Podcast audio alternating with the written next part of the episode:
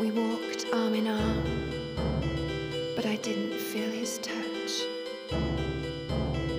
The desire I'd first tried to hide, that tingling inside, was gone.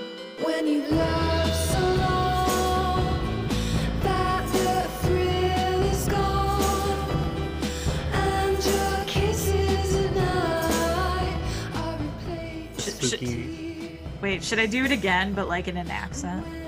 Yeah. Yeah. Let's try it again. You're like some Romanian shit.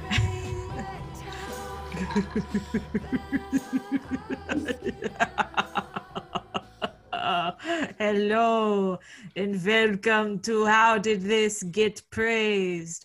This spooky movie podcast that punishes teens for fucking.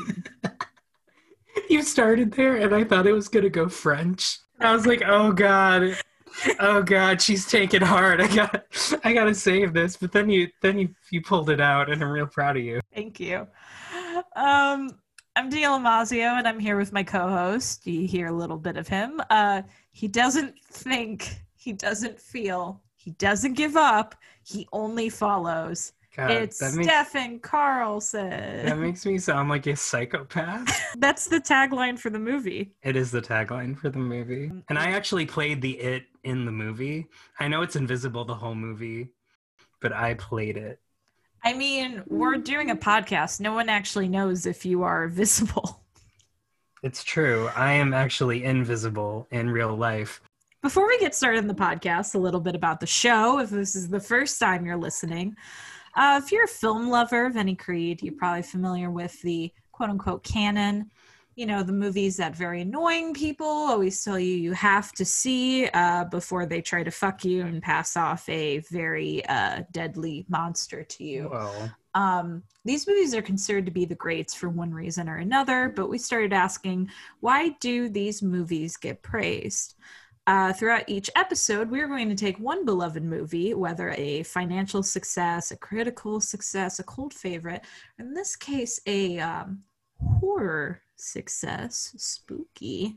Um, spooky.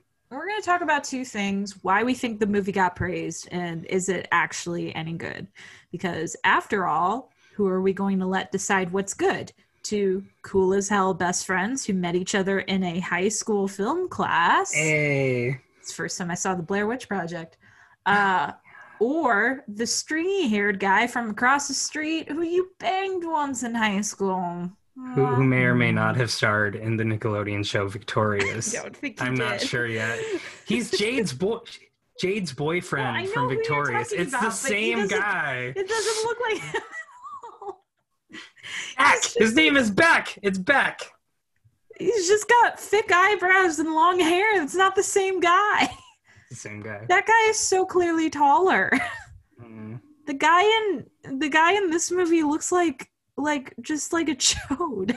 Don't don't keep that like in there. so insulting to him. I'm gonna know. tweet at him. I think he's like probably handsome IRL. Just like in that movie, he's so he's so ugly. It's that one scene where he's talking to the girl and eating in the cafeteria, and they just they purposefully made him look ugly. I know I'm he looks. you. It's right after they like fuck too. Yeah. and he's like just looks at the, the dead ass straight down the barrel of the camera, and is just like the ugliest dude I've ever seen. Um, wow, I, this got away from me. Uh, if you've ever loved a movie. Despite feeling like it wasn't made for you, or you hated a movie that you were told was made for everyone, this is the podcast for you. And our last bit of housekeeping, as per usual, in place of the ads you might be accustomed to, uh, Stefan and I are selecting an organization each episode that we'd like to encourage you to donate to. We have no affiliation, we just support their missions, and they often are combating real world issues that are present in some of these movies.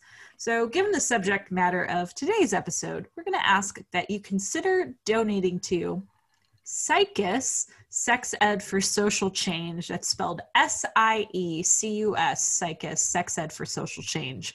Uh, they're formerly known as the Sexuality Information Education Council for the United States. They just got a rebrand, and uh, SIECUS asserts that sex education is a powerful vehicle for social change.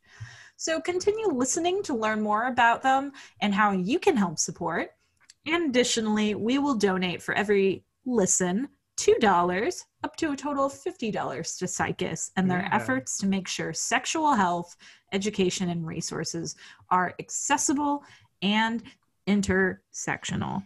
Uh, we also very quickly with our blue velvet episode hit our goal of uh, 25 listens $50 for a long walk home so thank you for that uh, we appreciate it. we've been steadily growing listeners uh, i have no great. idea if you're all the same there's like w- less than 1% listeners from russia Wow. thank you Thank you, Putin. You got our back. there's like someone from spain brazil whoever you are we love you Yeah. we appreciate you we hope you're getting the sexual education that you need Oh God. and additionally, Do not get sexual education from this podcast, though. No, not from us. Um, which is a good reminder. It's also always a good time to encourage you to donate if you're if you're in the U.S. to donate to your local Planned Parenthood chapter, and Yes. uh, the services Planned Parenthood provide may certainly be threatened in the very near future. Uh, so we want to focus on an organization like SIECUS that you likely haven't heard of in this episode, but also we do highly encourage and support Planned Parenthood as well, which is very relevant to the movie we're going to be talking to to kick off our spooky October. And what is it, Stefan? It's David Robert Mitchell's It Follows.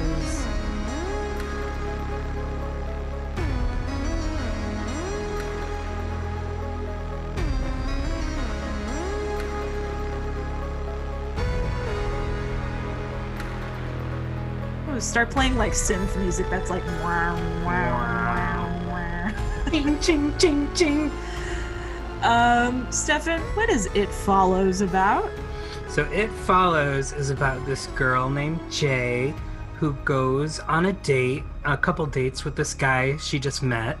Um, they have sex uh, in his car in the forest. Ooh. Um, it's very romantic until it's not because he proceeds to knock her out, ties her to a wheelchair, brings her to an abandoned building, and pretty much tells her that something is going to follow her until it gets to her and kills her, um, and that she has to pass it off by sleeping with someone else. And the rest of the movie is about her and her friends trying to figure out if they should and how they should, and the hilarity and hijinks that ensues after that. Bum, bum, ba-dum. um what a great i you know that's a great synopsis and really demonstrates that like this movie is like a one sentence pitch and i love that about this Yeah. movie it's it's the concept is like I didn't even have to. I didn't even fuck up the synopsis, and I prepared nothing. So that just shows you how how airtight concise it actually is.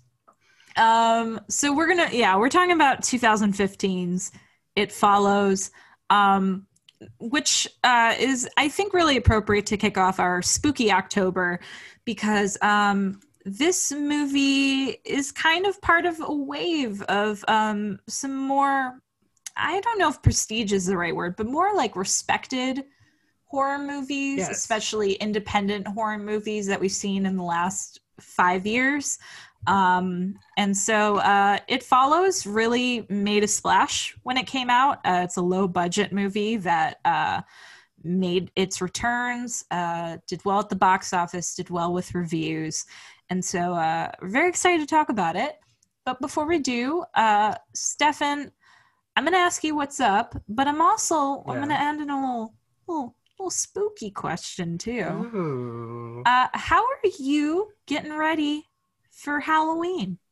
Oh shit. Um, I'm not. oh no! Halloween's a huge afterthought. Um, this year especially. But Halloween's haven't had- November third, right? Yeah, I know. I mean, we'll be feeling existential horror throughout the whole month. So, I mean, I guess it's good. I guess it's timely. But other than that, it's like Halloween hasn't been super big for me um, Mm. since I was young. It Mm. just hasn't worked out that way. You know, I've wanted to do it up but it just hasn't really happened. And this year with uh, with COVID nineteen uh, being the scariest sexy costume of, of, of all, and you know someone really insensitive is gonna go to a big Halloween party as sexy COVID nineteen, and I'm gonna hate myself. you know, I wanted to come up with a bit in response to that, and I just can't. I can't. It's gonna be a Um, couple's costume, like sexy mask and sexy COVID nineteen, sexy mask and sexy hand sanitizer, and I hate it. every joke I come up with in response to this is like really both like not funny and also probably not politically correct. And so uh, I'm just gonna stop. Cool. I'm not Yeah. gonna. That's a good idea. um well i'm sorry well uh, hopefully our podcast gets you in the in the halloween mood. Yeah, um, actually, watching scary movies is a great way to get Yeah. ready for Halloween. i mean i'm a big fan of halloween i think you are too in the Yeah. times that we've lived together we we had a very memorable shopping trip to target the first year we lived together And fifty bucks on Halloween decorations. yeah i also had no money and was like i'll get you back later we just we gotta do it up man it was worth it. my favorite well i i currently am still in possession of this but my favorite purchase that came out of that was uh infamous to us not to anyone listening but a ouija board tray like serving Yeah, we splurged on that. yeah it's beautiful it's like black and it's got like orange paint writing on it it's it's wonderful It's very aesthetic. it is very aesthetic. Um, last year too, our apartment looked very. I I spent a lot of time decorating it last year, and brought in some extra Halloween decorations. We we just had decorations everywhere. It was quite wonderful. Yeah. Um, well, that's great. I mean, it's great that we have this this like mission that helps us get in the Halloween mood in spite It's of everything happening. Yeah. What What are you doing to prepare for Halloween? Um, I have decorated. Um, and I'm watching the movies. I uh really recently like warmed up to horror and actually uh, I wanted to talk about our relationships to horror in a little bit. Um so it's just a little little little taste. Um but uh so I've been I've been starting to try to watch more uh horror movies lately. Uh I watched the 2018 Suspiria, Ooh, which uh I I quite liked. Um I've never seen it. I think you would like it too. Um, there's there's some bits in it that are I'm like, all right, a little little heavy here, but Mm. for the most part, it's very cool, very great body horror, um, very memorable, and you know what? Good for Dakota Johnson. I think here we stand uh, actors who have gotten a bad rap from starring in either something that is Twilight or Twilight adjacent. um, and so you know, good for Dakota Johnson. yeah, I'm glad. I'm glad she's she's our she's a queen. You know that from the Ellen clip when pretty much beheads, decapitates Ellen on stage. Whoa, whoa, whoa! That's not this episode, Stefan. It's our next one. Hint, hint. Um, Oh shit! I just I had to put that together. And I'm like, is Ellen in Hereditary? I was like, what the fuck? Where is she in that? Ellen is the mom. in Oh shit! I thought it was Toni Collette, but clearly No, it's Ellen playing Toni Collette. It's Ellen in a wig. wow. I know. Who knew Ellen had it in her? Um, yeah. Uh, so we'll we'll talk more about that at the end of the episode. But yes, um, we stand Dakota Johnson, and uh, also my uh, anniversary with my boyfriend Joe, who you heard in our Blue Velvet episode, is Halloween. That was our first date. Um, was on Halloween, which I cherish forever, and makes not be able to go out on Halloween even sadder. But uh, I'll probably put some costume together because I like putting spooky makeup on, and we'll watch, continue to watch horror movies and eat Reese's pumpkins. Yeah. Um, Um, also, that's significant because it marks the anniversary of when I met Joe soon after Halloween. I was gonna say, I don't think you were there that night. No, I wasn't there that night, but I mean, I was around in the next month or so when he came to our apartment and I fell in love with That's the plot to our horror movie. Um, That's why I basically I just I wanted to live with you so I could take over your life and murder you and become you. Isn't that like a movie, like the It roommate or is the roommate. what a great transition. It's good. So let's talk about this. Is going to be, I think, a lot of why this movie got praised is related to uh, the state of horror movies. And before we talk about the state of horror movies, I think we need to talk about our respective relationship to horror, film, the horror and film. Um, so uh, you know, as I kind of hinted at earlier, I am a noob when it comes to horror. Um, I was very much a very much a scaredy cat growing up. Had a deep seated fear of the Chucky doll for at least a decade. Just Like for just- real? No, yeah, yeah. doll? yeah. Wow. I have no problem with it now. Um, but yeah, I had an aversion to horror. I do not like to be scared. And what I have learned recently is I do like dread and I like um I like when things are fucked up in a movie.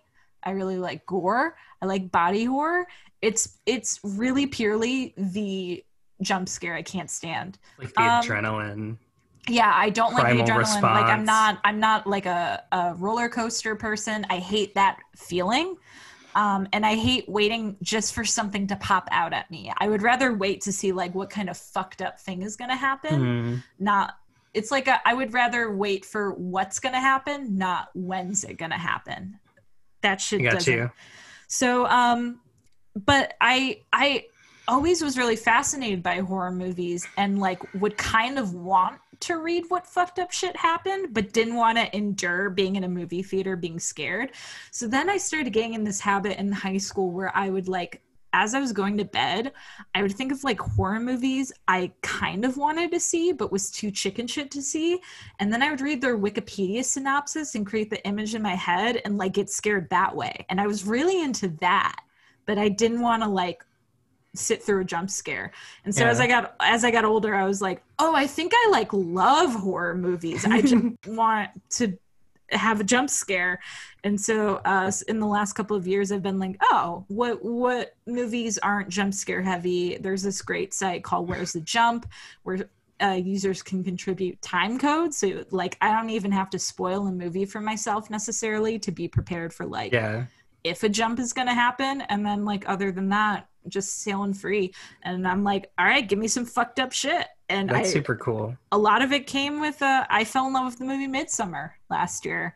Um, i read the script because i thought maybe it was going to scare the shit out of me and i did the same thing i do with like a wikipedia article. So i read the script instead when it got um, leaked ahead of the movie release and i was like no i actually really need to see this movie. This movie sounds fucking great. Yeah, and we saw it together. we did see it together and uh, you can attest to how much i don't like jump scares because i refuse to be in the movie theater for the trailers because i i was like i don't want these to scare me. I just want to see i just want to see the the swedish body horror. Uh so yeah and now i'm like i've embraced that i think i really love horror movies and so now i'm going on a journey of like watching a lot of them just not like the hacky like the ones that are jump scare heavy are kind of hacky anyway so Yeah, that's true. Um very true. so that was my long-winded history what's your history with horror movies Um, I love horror. Horror is my favorite genre of all time. Um, I started watching horror at a really, really young age. I remember watching The Ring with an older friend when I was like eight. oh And no it like really, really, really terrifying me, and it still kind of terrifies me, and I feel a little traumatized by it still, but like in the best way possible. Um, so yeah, I remember watching Final Destination really young. I remember watching Saw really young. To me, it's the best genre because it's the hardest to get right Mm. and you can see that um, i feel because there's a lot of evidence of people getting it wrong um, and we get a lot of that. I think most of horror is bad um, and pretty mediocre at best. But then every once in a while you get a good one and you're like this reminds me why i love this genre so much. Um, my problem with horror in general is that it's derivative. You can tell what's coming. You know what's coming. Films usually have little self-awareness that they're all the same. Mhm. and it's like Blumhouse horror. Ooh, Blumhouse yeah. Production company just throws money at anything that might be okay, and then it does really well because it's a horror movie. But they're well and not. and they don't throw a lot of money their budgets are notoriously very small so it, they're almost always it's like low risk, yeah. high reward, yeah and usually it's not great. Sometimes you get get out from it, but Mhm. most or of the time, whiplash they also made whiplash which i always find really funny the La La Land guy, Whiplash. yeah Wow, that's a blumhouse movie I didn't know that. yeah Interesting. Um, but most of the time you get Truth or Dare or Annabelle comes home or some shit. fantasy island that was the Fantasy one. Island. So Yeah. when when horror's done right, like with this film, this is one of the last horror films I really remember me thinking this is a great horror film. I'm genuinely enthralled and surprised by this, and that's why I suggested it for yeah this was your And- suggestion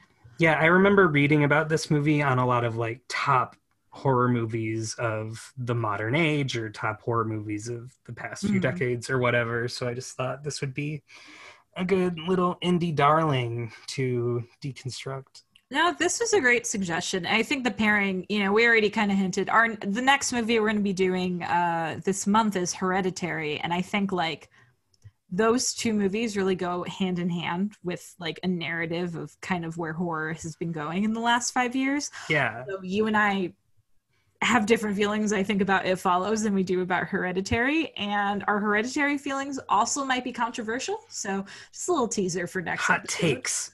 Look Um, forward to many hot takes to come. Yes, which is good because I think we've liked too many of the movies we've done for this podcast. So, But no, we got all the hate out on Joker, and Yeah, we we're went too owed some like. um, so yeah, um, you know what I was just like thinking about too, because actually, uh, I love that we're doing this because a lot of the early horror movies I have seen have actually been with you. Um, I Hmm. think that has contributed to like my slow recognition that maybe I like horror. And like I said, the first time I saw Blair Witch Project was in that high school film class we were in. Yeah. And that's a movie that I think you and I both love and defend because it gets a lot of hate. Uh, yeah, I still actively defend Blair Witch Project. I do people too. Who are like, it's boring. that ending though, and I think that was the moment where I was like, oh, when when horror makes me feel dread like i feel dread but i'm not Uh-huh. waiting for something to pop out at me it's like Yeah. a dread of like of like really dark things happening rather than like spooky face that last that last shot in blair witch is like the epitome of that Yeah, it's great. um which i feel with a shot in this movie that i think we'll talk about a little bit later. Um so yeah what was what was your first impression going into this movie? Um, I watched this movie right after it came out of theaters onto digital and on demand. Um, and I watched it right after Unfriended, the movie that's based on Skype, where some hot teenage friends are in a Skype call and a spirit of I a like girl who killed her. Yeah, no. In horror movies, they're always hot. That's the appeal. Um, hot teenage friends who a spirit of a girl they knew who killed herself from being bullied uh, comes into their Skype and starts killing them. Um, interesting idea, horrible execution. Again, just really schlocky and mediocre and derivative and awful generally. So this was quite the bump after that, and I just loved everything about this movie. Its original simple premise was really terrifying in itself to me. Mhm. Um, the cinematography is fucking So gorgeous. Oh, it's so good. it, it's it blows my mind how good this little shoestring budget how good the camera work and the set design and the colors and it's like a photography film person's it's like the Wes Anderson of horror films. It really some of these is. shots. Um and the actors are great. The plot is really interesting. There's some it's quirky. Um They're quirky. yeah, it's quirky. I have a seashell reader. Quirky. yeah it's got a cool like modern vintage aesthetic going on kind of a la twin peaks a little Mhm. bit and it, it's just such a breath of fresh air based on everything before this not everything but a lot of stuff a lot of horror that had been coming out Mhm. in those recent years was just terrible. Yeah, I think it's interesting. And as we get into the conversation about our thoughts and feelings about this movie, I think it's interesting because I can already tell our history with horror movies also has an impact on how successful this movie is Mhm. um, to us. Um, because I don't, I do really like this movie. I don't think I like it as much as you. And, but I also don't have this history of like, oh, I've watched so many shitty horror movies. yeah. And this came in and was a breath of fresh air. So when this movie came out, 2015, I was in college and I was still, this was also a heavy like going to the movies time for me. This was Mm. like early MoviePass where it was like, yeah, charge it. Early movie pass. Yeah. Where you could watch as many fucking movies as you wanted. And uh, Uh, to quote Edith Bunker, those were the days. We were so much, we were so much more innocent back then. uh, I was like a, I was like an early MoviePass user, and uh, I do. Obama was president. There's simpler times. Oh God. Um.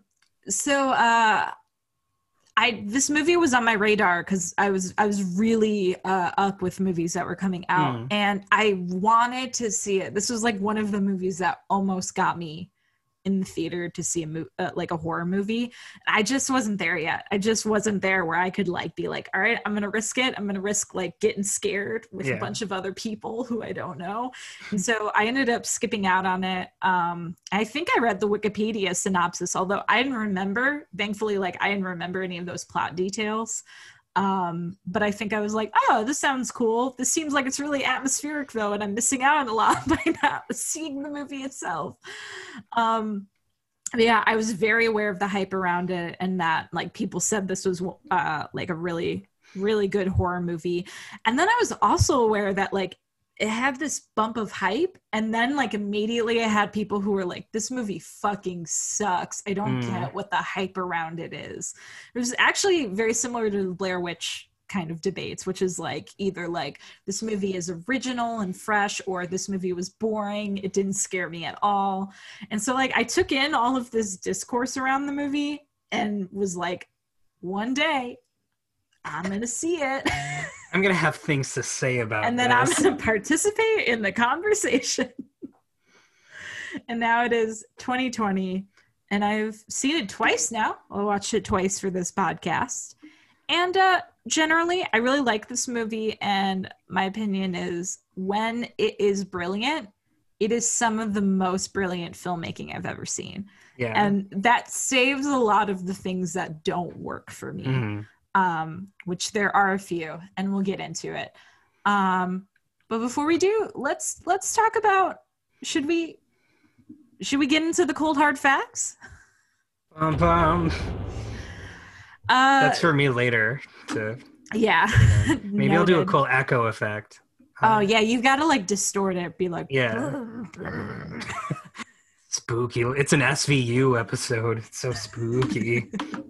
oh, this really is an SVU episode. Sex crimes. Um, so it follows 2015. Uh, actually technically a 2014 movie. It did not have a proper release though until 2015, about a whole year after it premiered at Cannes Film Festival. Uh, as you mentioned, shoestring budget. This movie was made for two million dollars, just two million. It made 23.3 million at the box office. In the scheme of things, not necessarily a lot of money for that budget, for the Yeah. fact that this was distributed knowing it was going to have a niche audience. Very funny. This movie was distributed by um, a now defunct department of the Weinstein Company. Ooh. Yay! um, but That's where I'm gonna put the prices right horn in, I think. um but that um that like subset of uh, the Weinstein Company was specifically for movies that were going to be aimed for niche markets to have like a limited release simultaneously with video on demand. Mhm. And so 23.3 million on a 2 million budget, really good for this movie. Yeah. Um, and when it came out, it got glowing reviews. And like you said, it was called a refreshing movie in the horror genre.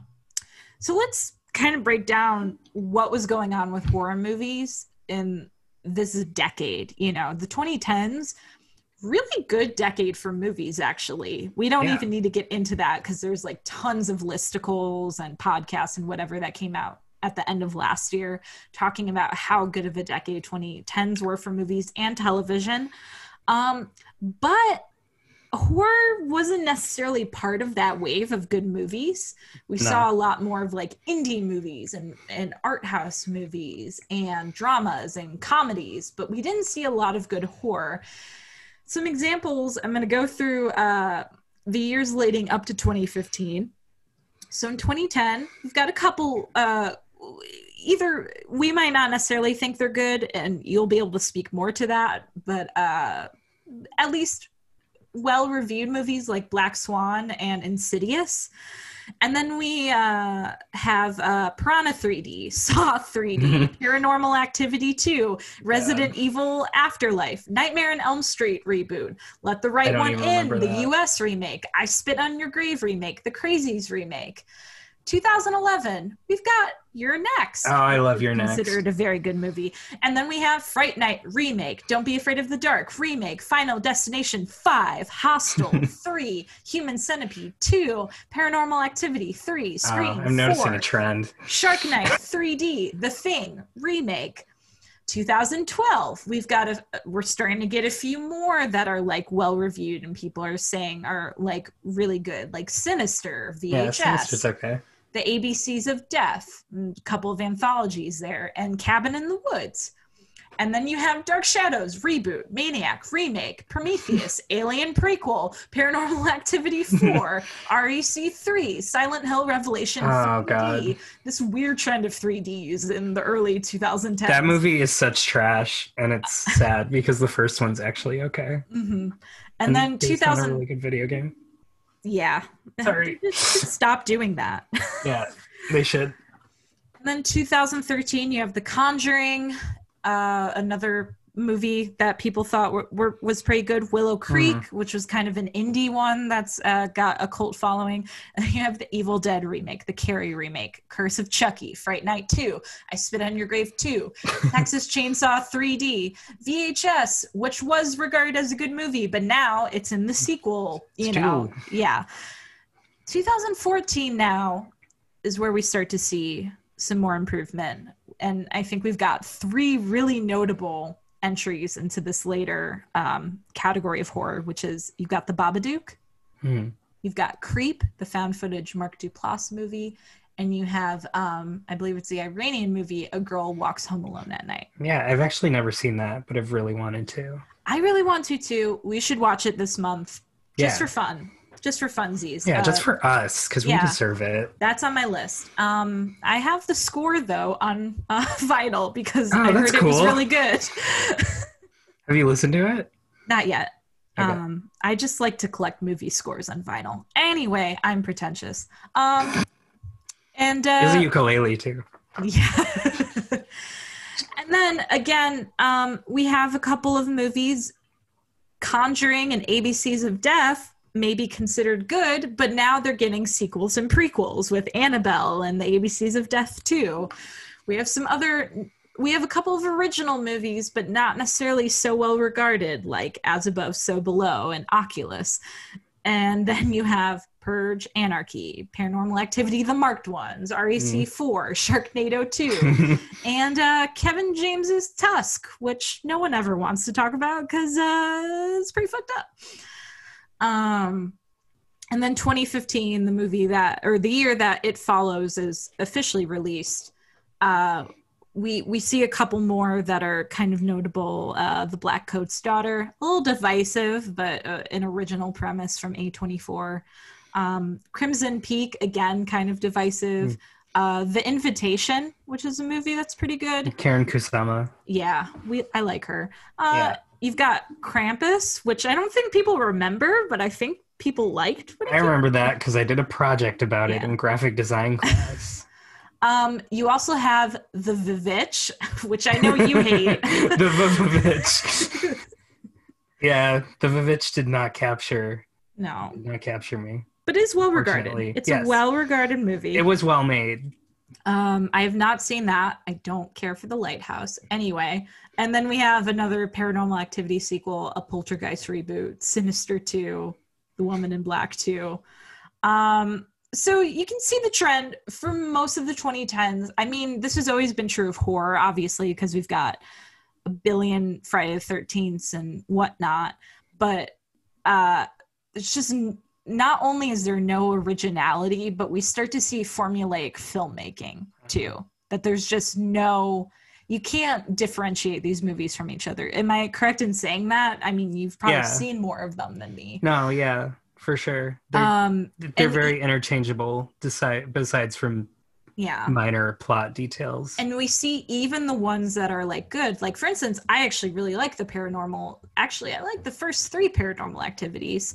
yeah, um but like every even the ones that are regarded as good you can tell it didn't even need to go to the theaters yet because we're getting these sequels like the next year Yeah. these are just getting churned out but then the later half of this decade after you know this year where we get it follows. And then you've got movies like get out happy death day raw train to busan don't breathe hush suspiria a quiet place cam mandy annihilation the it movies which you know there are different opinions about but i think people thought were w- really well done Yeah. uh midsommar ready or not us we're seeing movies that are not just original premises but also have a really distinct directing style that they actually have a visual language to them and how they're built interesting. and so I think that's one of the things we're seeing. This is also coinciding with the rise, and I think you can attribute kind of this um, elevation of horror movies in the last few years. Uh, the rise of streaming.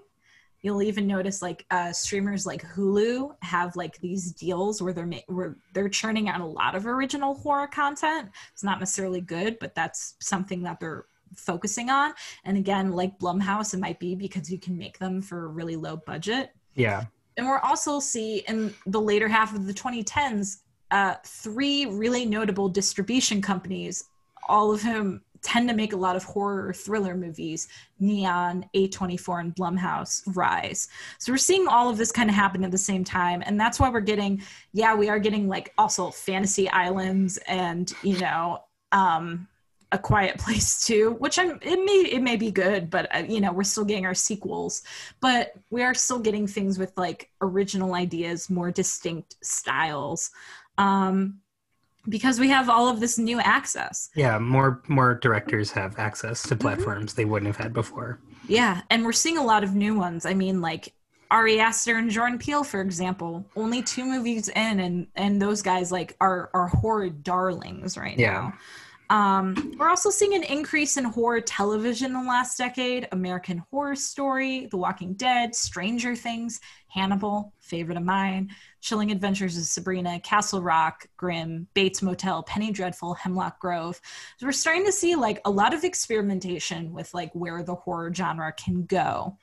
And that is where it follows finds itself right at this mid mid decade kind of turn where we're like, okay, where is horror moving in a filmmaking sense? So uh, that's kind of just a little dissection I wanted Yeah. to do because I think that's really interesting. And I think, you know, you noted this movie, you really love this movie because it feels like a breath of fresh air. And it's like a symbolic turning point. Yeah, you can literally see it might not be with It Follows specifically, but with kind of the time that It Follows comes, and It Follows does have a distinct premise and a distinct style, that it's right at this point where we're starting to say, okay, we don't necessarily need to do uh, paranormal activity 12, but we can maybe start to invest in some like indie horror movie premises and we have all of these VOD and streaming options. We don't we're not just worried about movie theater revenue and I think horror really has brought in some of that streaming revenue. You know, you turn the lights off, you get your popcorn ready. People, there are a lot of folks like you who've watched horror their whole lives. You know, and that's Yeah. that's it's really accessible. Yeah, I love it.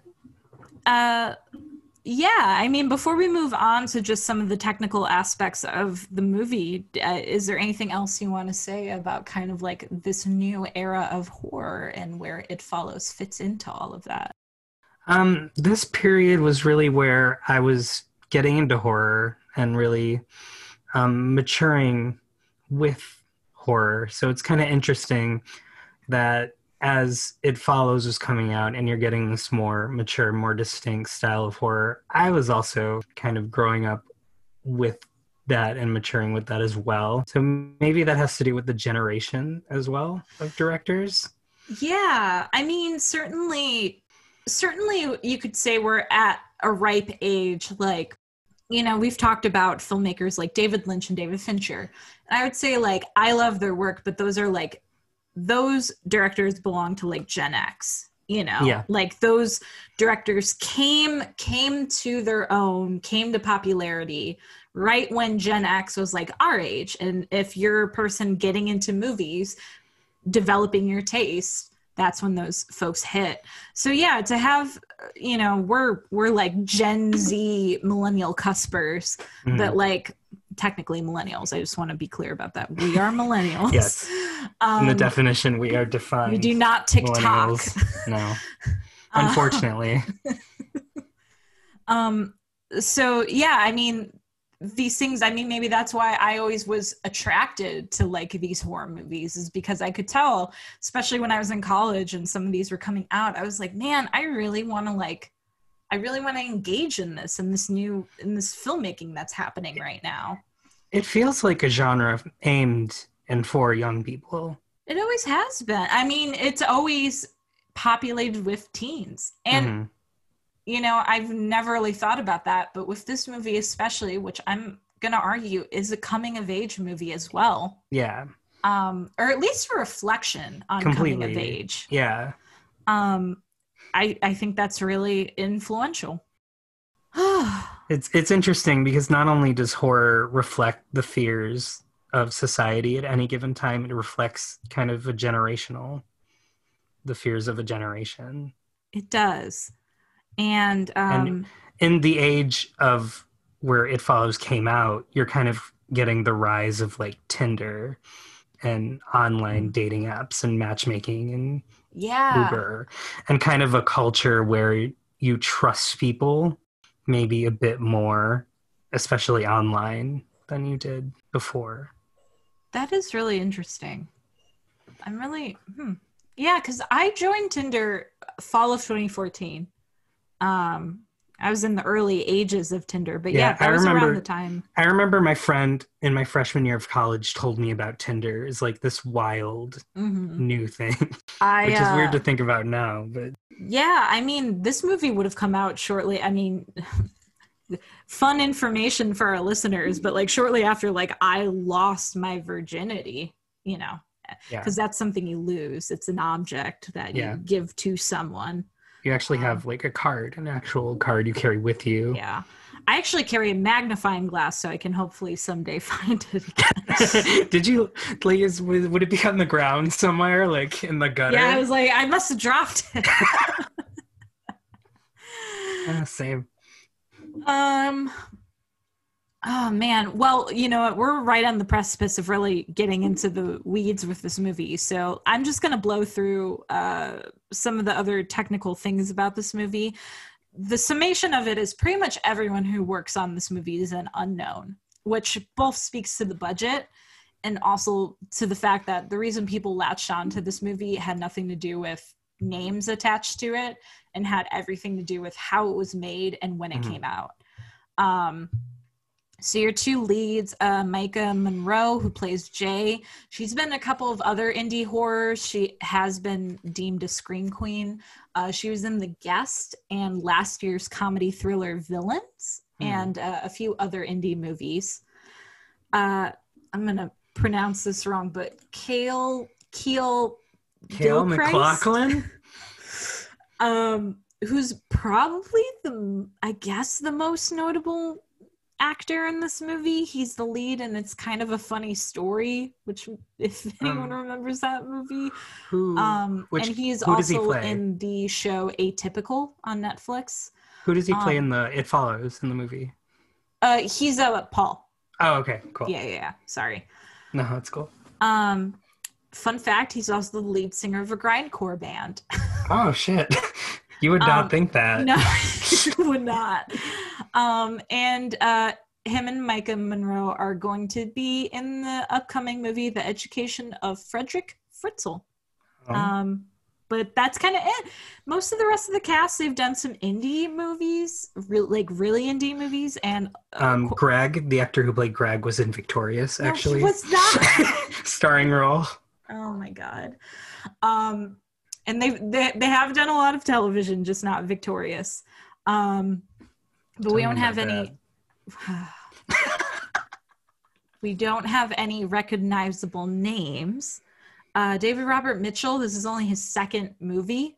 Um his first one, The Myth of the American Sleepover, was like got some buzz, some moderately decent reviews. Um but uh this was really like low budget uh taking a decent chance on him. And then he got to make another movie uh that was a little bit more of a high budget through A24 uh starring Robert Pattinson or no not Robert Pattinson Andrew Garfield I'm sorry. Oh. um called Under the Silver Lake which uh did not it's got very mixed reviews. Mm. um, and is not a horror movie is like a neo noir movie. Um so this is yeah this is like he's not a name.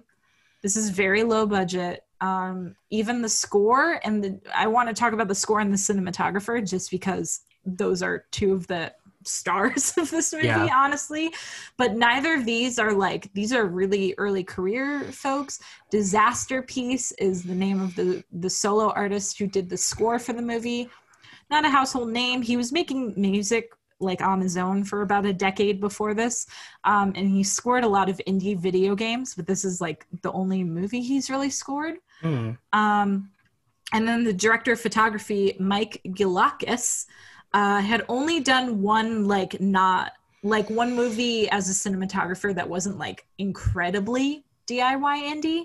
Uh, he did the movie John Dies at the End, which I Hmm. think has some sort of cult following. Yeah. Um, but since this movie, he has worked with Mitchell again on Under the Silver Lake and did uh, Glass and Split with M Night Shyamalan. Is going to Wow. do the next M Night Shyamalan movie.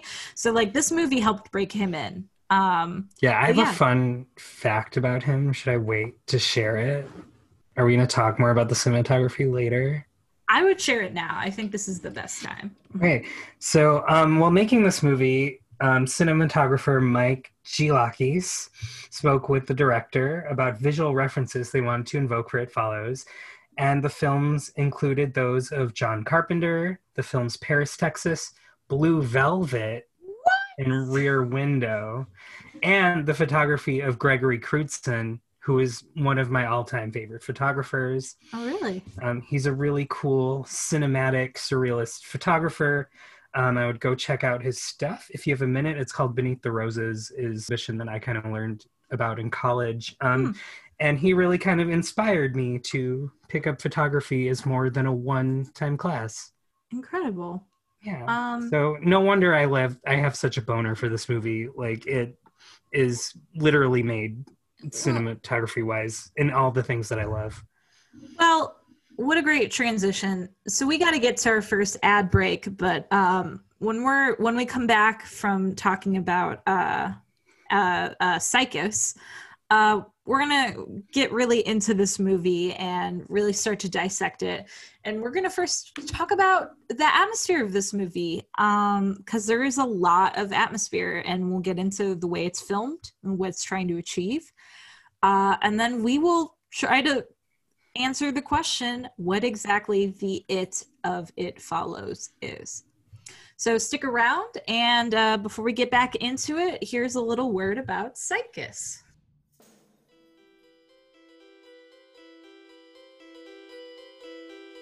Don't you hate it when you have sex and no one told you that you could possibly get gonorrhea, herpes, or a deadly shapeshift monster that will follow you for the rest of your life until it can murder you in the most horrific way and then fuck your dead body?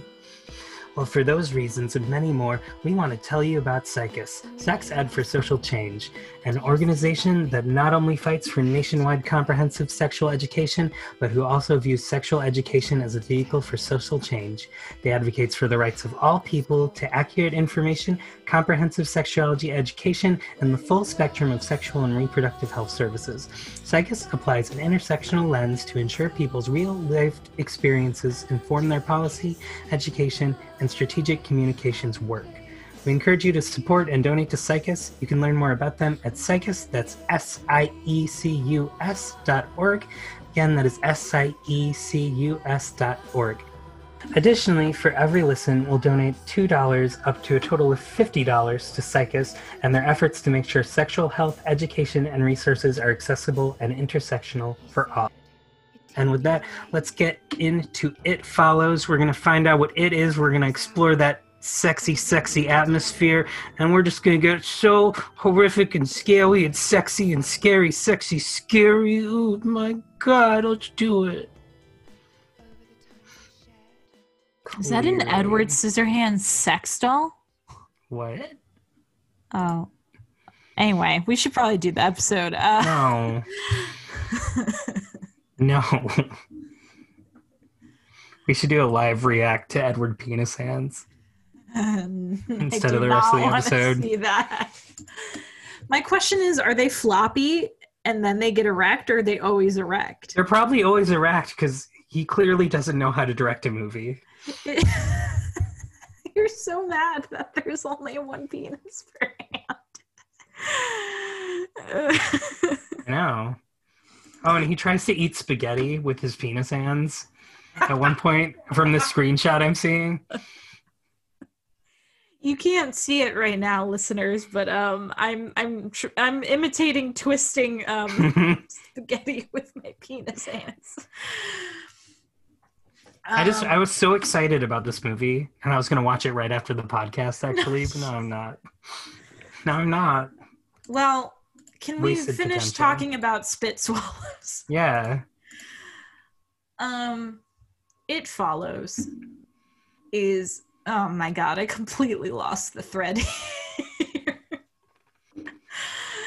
Um, we were going to talk about how it was educational and it was um, it was a big fan inspired by Todd Phillips' work. Okay, well, now for all of this, you have to introduce the second half of the episode. Welcome back. We're talking about the 2015 indie darling horror film. Spit swallows. No, it's It Swallows that you stole. You put one giant penis over my five penis per hand. Beautiful, beautiful creation. It's called Nuance, Daniella.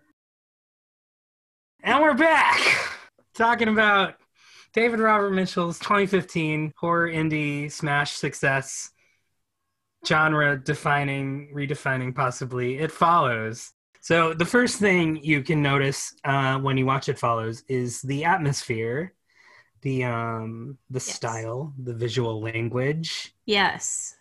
um, and this really starts in the opening shot. I mean, or the opening sequence. I'm going to argue Mhm. with the girl who is running away f- seemingly from nothing. I think Annie is her name. Annie. It's Hugh's girlfriend. You later Oh. found out. We'll we'll talk about that in a second. Okay. Um, she's running. There's a girl we don't know. She's running on a suburban street from something. Um, she gets into a car and runs away. She's wearing like kind of like a a nightgown, like pajamas and red high heels, which is interesting. Um, I don't know what from a storytelling perspective that says, but it's it's a really visually interesting shot. And then you get she drives to the beach and it cuts to the next morning where her legs are bent. she's like laying down on her side and her legs are bent like where her legs are broken and are pointed towards her head. Yeah. bent up. It's really it's really disturbing. It's a really disturbing shot in general. And the way that's what the film opens on and kind of it's not over the top or anything. Really it's not like i don't think the intent is to be really gory for the hell of it. It's Mm-mm. kind of a shocking thing how disturbing it is it's hard to describe Yeah. what exactly makes the shot so disturbing to me Well, so David Robert Mitchell, when talking about his inspiration for this movie, and I think this this is like the perfect summation of where all of the style that goes into this movie comes from, and I think it's what it does the fucking best, which is he basically wanted this movie to feel like a nightmare, not a nightmare like um the year 2020 where you're like god what a fucking nightmare. But a nightmare is in like an actual dream that you would have where like what what would like something horrific feel like in a dream. Yeah.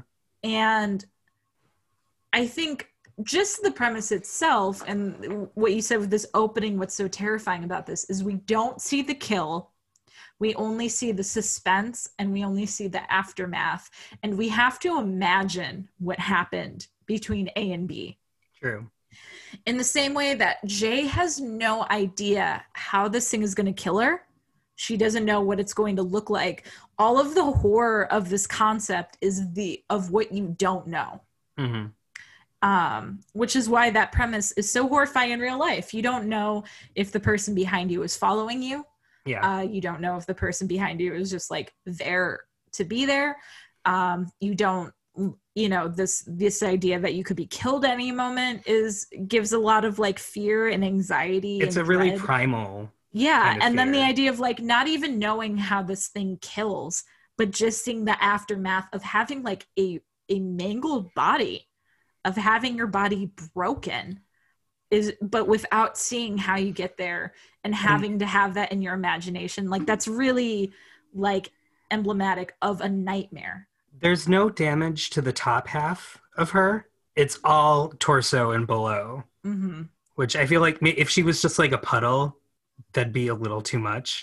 yeah But it, like it rides that line of being it's so gory and so shocking that it activates your imagination, but you don't immediately write it off as like saw gore. Well, it's it's think the- intriguing. yeah and the other thing that's hor- horrifying about it and i think like it speaks to the monster is that it that's like you don't break someone's leg to kill them it's just like it's it's sadist, sadistic Mhm. it's like breaking someone just because you can in the same way that like this monster doesn't seem like it like feeds off of anyone it just seems like it kills because that's what it does that's Yeah. its sole purpose is to follow you and murder you and that's what makes it so scary is there's no intention there's no like oh well it's because the spirits were disturbed it is literally just a relentless thing that kills and that and is and I love that. They Yeah. never explain it. They never try to explain it either.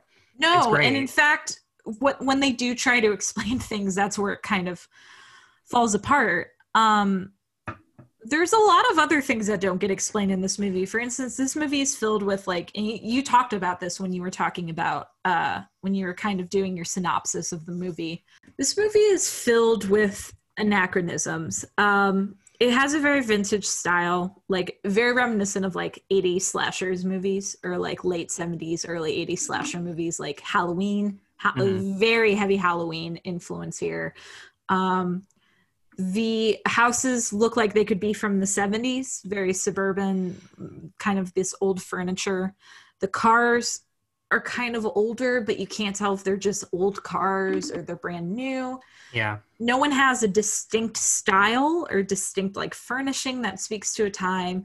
You have the seashell kindle that looks like it like an old fashioned like compact but is also modern technology but you don't see modern technology anywhere else they're cord cord phones um but also you don't even know what time of year it is because sometimes she's swimming in a pool, Mm, sometimes she's wearing a winter coat. interesting. Sometimes they're going to school, and it's obviously like early fall in some scenes with the like seasons changing.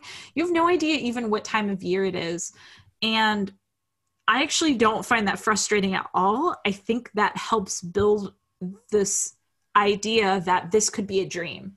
Like this Yeah. is how your your mind creates things. In the same way of like we don't see like whenever her mom or uh, the main character's mom is in the movie, you never see her face. It's like always kind of blurred Mhm. out in the same way that sometimes people in dreams are, where like you've created a person, they're a character in the dream, but they're not fully visible.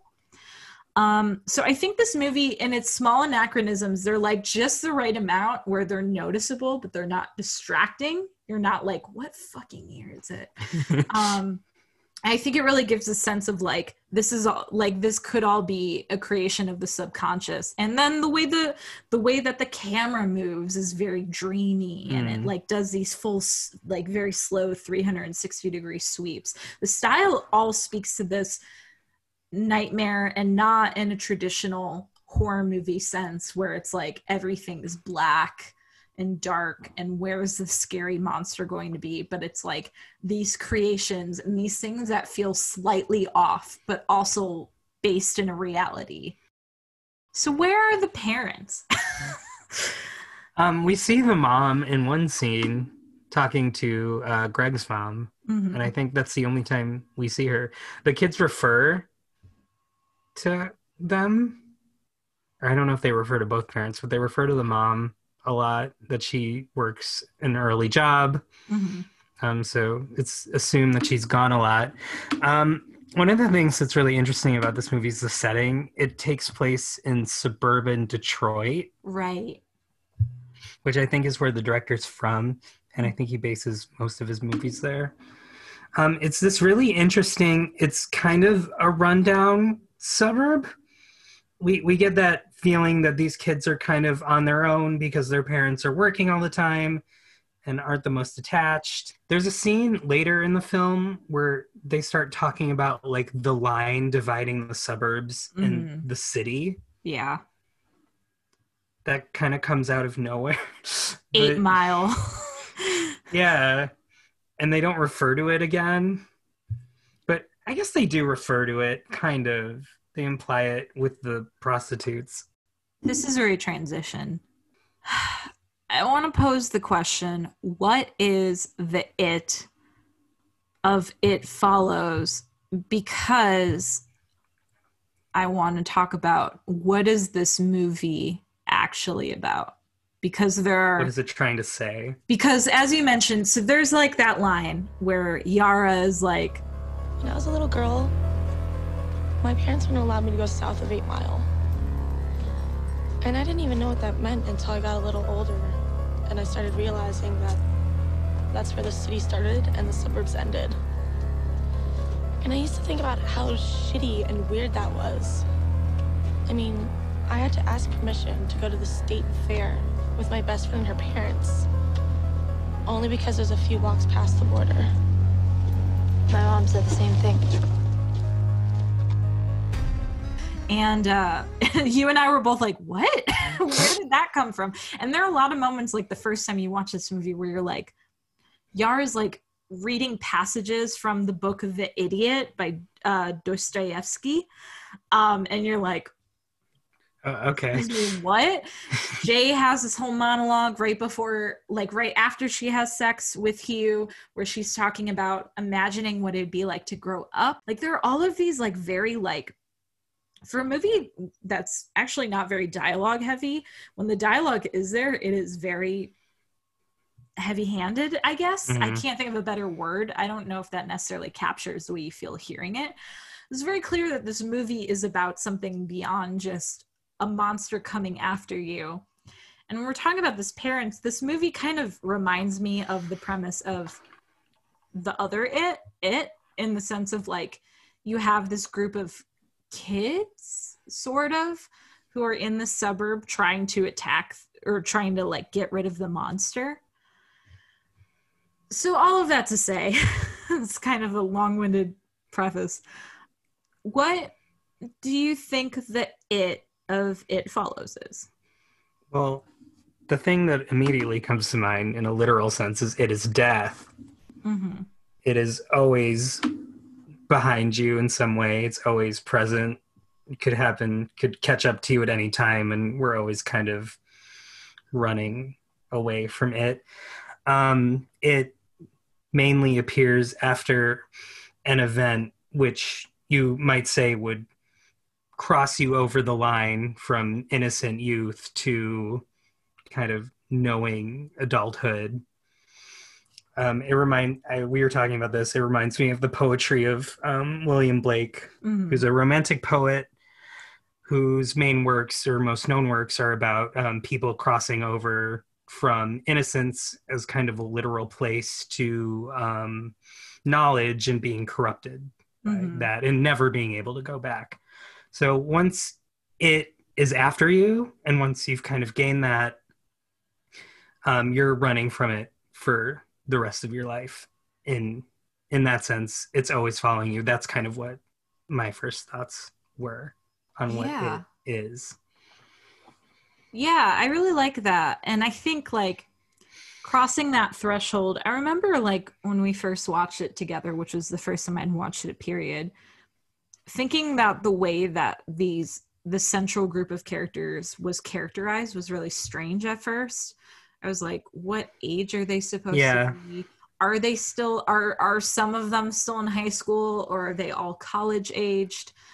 There's that part at the beginning where Yara like makes a fart joke and you're like this is kind of childish. But you're like, hey, it's you. Yeah, Like, hey, it's you, Stefan. yeah yeah everyone like is is very like childlike and even like the meals like for instance when they go to hugh's house who Oh, that's interesting. There are a lot of shots of food.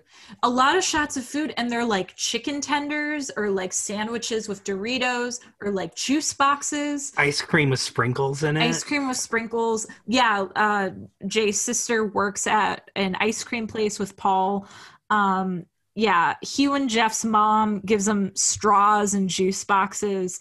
And so there's this sense of childhood even when um when they have the sleepover which is also this thing they have these sleepovers um and uh the monster breaks into the place. The first place that jay runs to is a, is a playground and she's Mm. at the swing set when her friends find her and i remember even saying to you every time that they like try to get away from the monster i'm like man i miss when we just took like random drives with our friends and like Yeah. that is a very high school and then high that's school, in Jay's monologue. yeah and they're like- like We were driving places, but we wouldn't really go anywhere. Mhm. and they keep having these talks about when they were when they were young but they also don't like seem fully like they've left that phase yeah. Yeah she says It's funny. We used to daydream about being old enough to go on dates, drive around with friends in their cars. I had this image of myself holding hands with a really cute guy, listening to the radio, driving along some pretty road, up north maybe.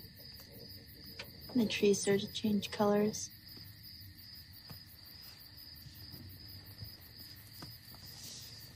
It's never about going anywhere, really. It's having some sort of freedom, I guess. Now that we're old enough, the hell do we go? and then there's a later quote when she's talking to greg um who is the guy who is um, across the street from them and uh, she went to high school with him and it also she he's at the community college with her and he says to her it sucks sticking around when everyone has gone home doesn't it and Mm. uh i was like thinking about that and i was like first of all i was like wait who's going home Yeah, because you seem like you're in your It's in your town. Yeah. And then I was like, oh, it's more of like the fact that they haven't left their hometown and the people from their school like go go somewhere else and they're tethered to Oh. this place. And so um there are all these illusions like still being stuck in that age where you're in high school and even when she goes on this first date like her date outfit isn't is like a very like pink dress her bra straps are like popping out she's like parting her hair in a way that's like very like high school. She's got a seashell necklace on you know? It's like it's all it's all like super high school but they're yearning to be these adults. Her sister smokes secretly. They're like drinking on the porch while playing old maid i think. And it really is like this thing of like being at odds of like childhood and adulthood. And like sex seems to be that threshold yeah. and i i i'm still not sure if like if like the it and its relationship to sex even has anything to do with sex or if it's more like death like you were saying or even just like i guess the loss of freedom that comes with growing up Mm. because she says like that's what she wanted when she imagined growing up was freedom. But you don't have that freedom when this thing is following you. Even if you pass it on to someone else it's always eventually gonna come to come back to you. And it's this idea her and greg have grown up and they haven't left their hometown and they're tethered there. Maybe presumably because of their parents as well. Mhm. and even I'm going to talk about this first in a positive light and then talk about how I didn't know about this until I read things on the internet. But uh, the first time we see the monster, it's actually Hugh's mom, although we don't find that out till later. Oh. And then Greg, when he sees the monster, it's his mom. And then at the end, Jay sees it as her dad. And it's Oh. also this idea of like the parents often being, whenever it is someone they know, a lot of times it's the parents, especially for the two men, it's their mothers. And it's this idea of like the thing that's ahead of you. Also, maybe the thing, I mean, Hugh obviously still lives with his mom as well. The thing that's tethering you, even as you go into adulthood. I guess that's that's emphasized even more by the fact that it, it's kind of implied that they're taking care of the parents Mhm. a little bit. At least in Jay's case, it's implied that the mom's an alcoholic. Um, in one scene, you see like cigarettes and a glass of wine on her wardrobe. She pours alcohol into the coffee when she's talking to Greg's mom. Does she? Yeah, I I did not get that. it's like really brazen. I'm like, oh my god, you're in front of someone. so yeah, maybe it's like you're you're tethered to them in that you're taking care of them, but you're tethered to them in that you're almost like destined to become them. Or at least the fear of it.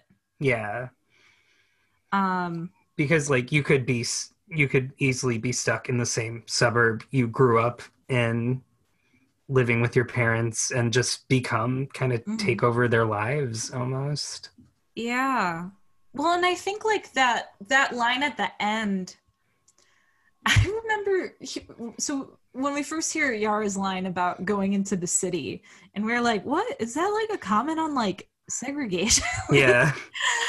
and uh one that's i mean a problem with this movie is it takes place in detroit there is not a single single person of color in sight except greg who i think that actor is um latino um but uh like there's we don't see a single like black person Mhm. um but they're making the comment that like kind of implies that like maybe the parents were racist and like don't go to the city stay in Yeah. the suburb i feel like it wasn't really about like segregation as much as like coming to the realization about like the realities Mm. just like the reality of the world the reality of your parents um of your parents no longer being the guiding star of like Hmm. saying fucked up shit um but That- also the idea that they never got to see this part or they like rarely got to see this part of the world Mhm. just because their parents said that side bad um That reminds me of Blue Velvet and what we talked about with that. Yeah, well, I was gonna say like that change over into the city makes me think of like when um i almost said when dale oh my god when jeffrey when Kyle MacLachlan. When dale cooper when um when jeffrey drives over to the isabella rossellini part of town Mhm. um it made me think of that um so yeah and i mean I, to me the monster isn't even necessarily death but it's like this idea that you are because even at the beginning hugh when they're playing the um the trading places game at the movie theater and she's like who would you trade places with? And hugh sees the little kid and he's like i would rather be him. He's got his whole life ahead of him. Mhm. and that's from someone who already has this monster thing after him. Um it's just this idea of like the time you can't get back and that no matter like how far away you try to be from like the realities of the world the realities of growing up it's always going to follow you i Yeah. guess Even the realities of your life, like the life you've established, the connections you've made. Like when you're a little kid, the only connections you have are your parents. But yeah you grow up, you have other responsibilities and whatnot that you try to run away from. But Well, and when they when they like they they attack the monster in like their first kiss spot, you know, this moment of Mm. like both like crossing a threshold into maturing but also like innocence. And they come come there with this very naive childish plan too. I wrote down these kids are peak I'm not a girl, not yet a woman. Big Britney Spears and Crossroads. Yeah. And then even even like when she finally has sex with Paul at the end and he says, "Do you feel any different?" And they both like say no very sadly. Even though like it, it's almost hard to tell if they're talking about do you feel any different like you lost the monster or you gained the monster or if they're talking about do you feel any different like has sex brought you any closer to adulthood to the understanding of these things. No, like nah. nah. Um and then they both wear white after sex which is just just uh interesting. Uh, so yeah i mean it feels like it feels like the reason sex is in here is not because of stds although No. like obviously it is sort of functions like one but it is more of like That feels way too reductive. it feels like having your innocence taken from you Yeah. and it, especially in the fact that she initially has consensual sex but then it it's essentially turned into non-consensual sex Mhm. because there's an element of it she did not consent to um and this idea of like to the piece of her that is lost with that and she's having this very like dreamy reflection that seems like she's maybe moving towards maturing in a natural way Mhm. and she is thrust into this reality. So, Interesting. and also the monster's often naked. Yeah. I I made a list as I was rewatching it of all of the appearances I caught of the monster and what it looked like. Um, so the first time it's Hugh slash Jeff's mom when we see it. Um, there's the girl in the yellow dress, but we don't see her. Yeah. And so it's Jeff's mom, and she's naked. Uh, the second time, it's an old woman in a hospital gown in the high school. The third time, it's the urinating half naked woman who almost looks like she has like meth teeth. So I kind Yeah. of she was an addict. Um, the next time, it's the tallest man with no eyes, which is the best moment of the movie. So fucking scary. Yeah. Um, I love that scene. Best jump scare. One of the best jump scares, I think. It's not even a jump, but it is just like a oh, fuck. To me, that's Uh, how jump scares should be done. And there's a tangent, but like a jump scare where there's not a big sound cue, Yeah. but like that makes you notice it. well, and it's like- like, no, go ahead, go ahead. Yeah, it, it's something that doesn't. It's not like, ooh, look at this. This is scary. Look at it right now. It lets you kind of discover it on your own. Like the way that scene, he comes in very gradually and unannounced. He he walks in from the hallway. He's not just there behind Yara, Mhm. and that where you you have your brain realizes what ha- what's happening Mhm. and it it gives it that time to panic and be like oh shit like that wasn't there before that's Yeah. subversive in like the best way And like truly lurking, like Yeah. emerging from the shadows, not just there. Yeah. Like you said, but like emerging from the shadows. And like the idea that like Yara can't see this and is that close to her. Oh, i love that just yeah and we see that too with the with the it and how it interacts with the environment it when it's the old woman in the school it walks right between two girls who are having a conversation Mhm. and when jay is driving away from the cabin it's walking right behind her friends who are running after her Mhm. and just the placement of it in those scenes is, is so good and even in when jay and hugh are at the diner and they're having their date you can see behind jay she leans back and there's a man walking towards the restaurant in the window Yes, I forgot to mention that.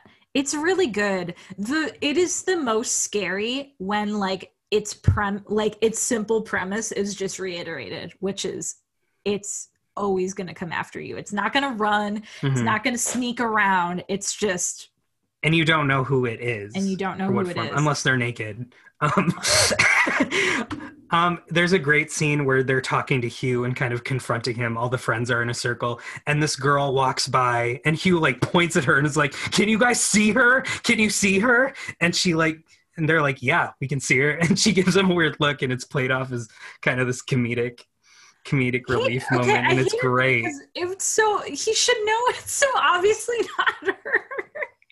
But I mean, it was someone just walking towards them. Like it could have been it. No. It's not I- naked. It's not like it naked and usually it doesn't have dead eyes and it's mo- and it's she's moving too fast and she's not looking directly at them. There's like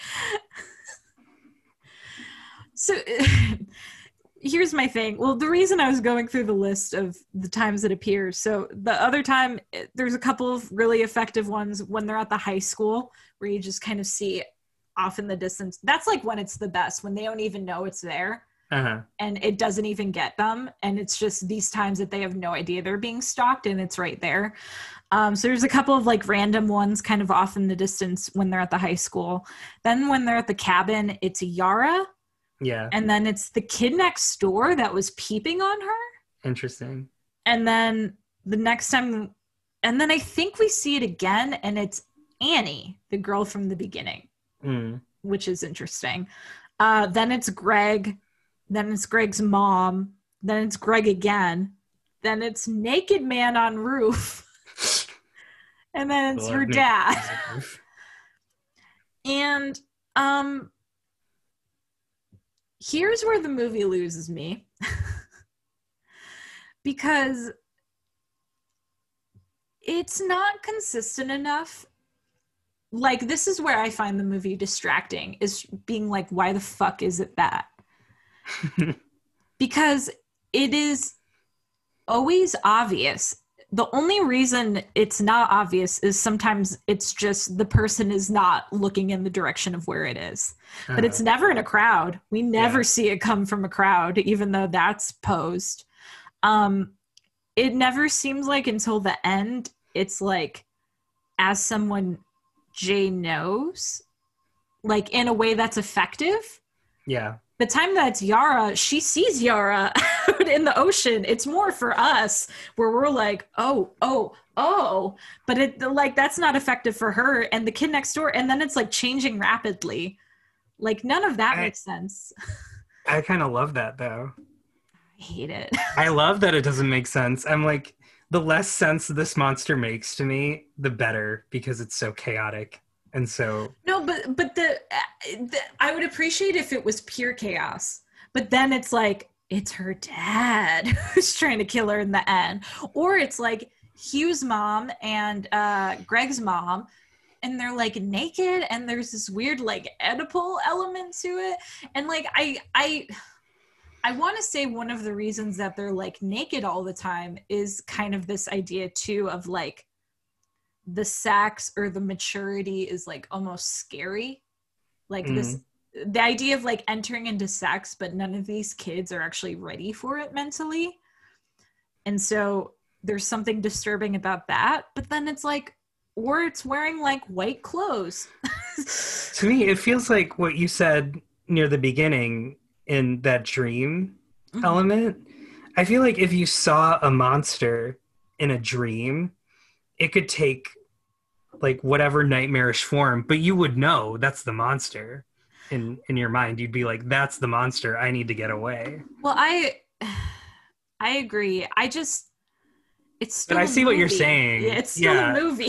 like and I mean, I think when it does function in that way in a very pure sense, like during the sleepover when it's naked peeing woman and tall dead-eyed man, that's when it's the best because it's just like there is no rhyme or reason. It's just disturbing to be disturbing. Hmm. maybe it's like kind of an addict looking woman because like she's afraid of like becoming like her mom and her mom's addictions. That's probably looking into it a little too much. Um but like it, they're just these disturbing I- images. And then i find it so distracting when it's like now they're not naked. They're just wearing like white clothes like the red suits from us but they're white. I'm kind of the opposite. That I think it's more effective when it's someone more everyday. I would find it that way if they also blended in with the everyday. but they're just like ah, That's agree fair. to agree to I guess disagree. yellow yellow dress girl. When you don't actually see it, that's when it's kind of the best for me. No, yeah. I When I they're still like, in that form of not being able to even see it, and just you imagine. And then what is it doing that time? Obviously it's not walking towards him. It's just like hanging out in the lobby of the theater. Well, maybe it was walking towards them, just very slowly, because he points to it, and you think he'd be freaked out more.